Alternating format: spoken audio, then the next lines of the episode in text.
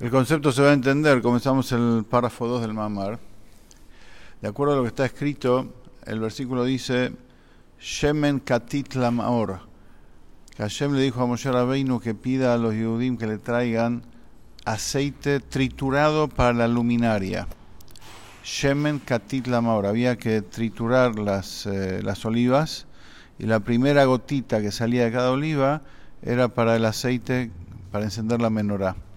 Y acá el versículo dice aceite triturado, o sea, se refiere a la oliva triturada, que se la aplastaba.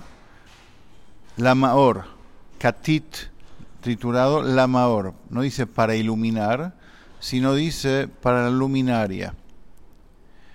Y explica, explica acá que maor, luminaria, se refiere a la luminaria que hay dentro de cada uno.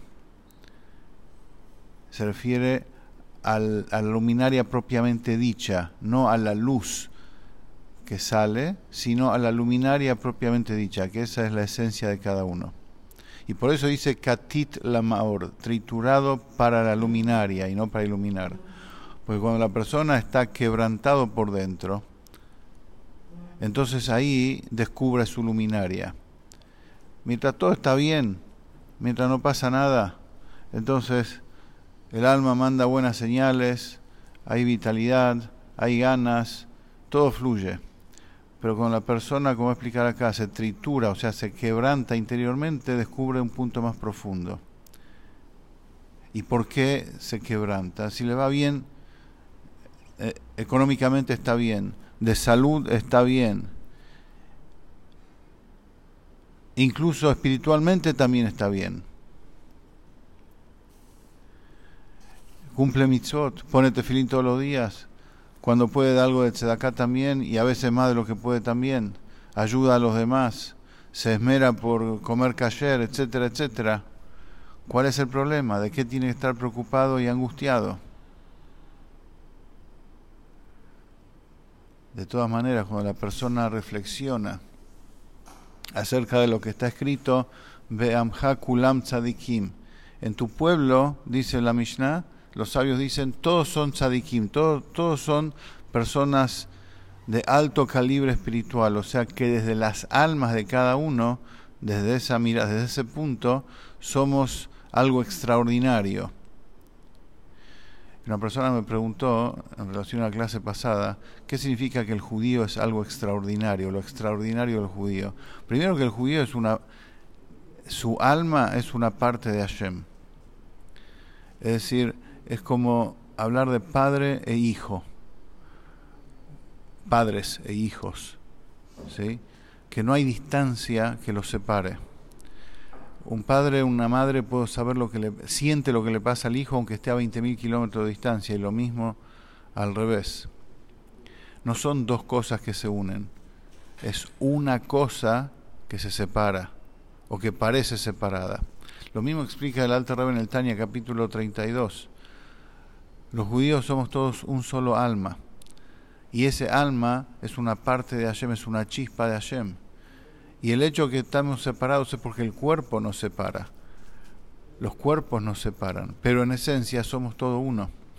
Bueno, eso es lo extraordinario que tiene el Yehudi.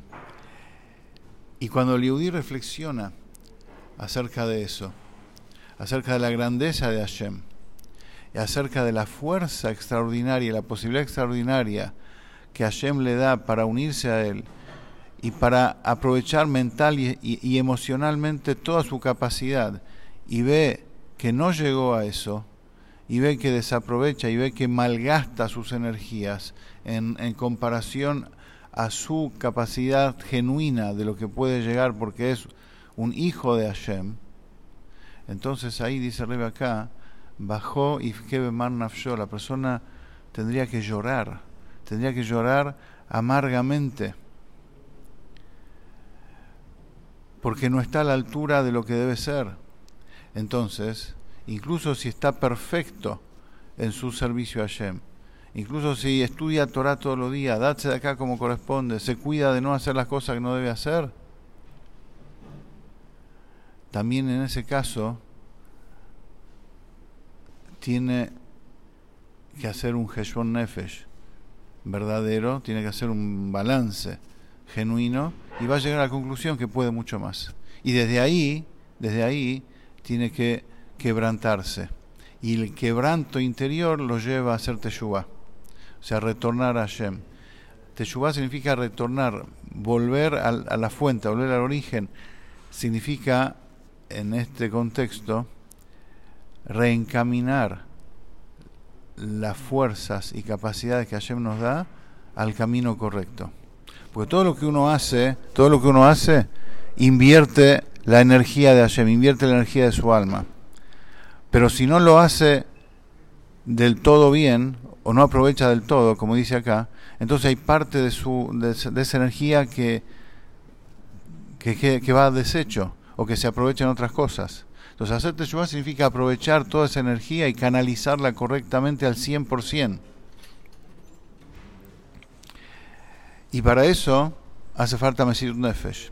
Hace falta entregar la vida para eso. Hace falta renunciar a todo para eso. Porque, porque la persona debe tomar conciencia que el, el, el, propósito para el cual su alma vino acá, o sea, se invistió en un cuerpo, es para que estando en el cuerpo siga reconectada y con mayor con mayor fuerza todavía con Hashem. Y eso es eso significa katit lamaor, triturado para la luminaria.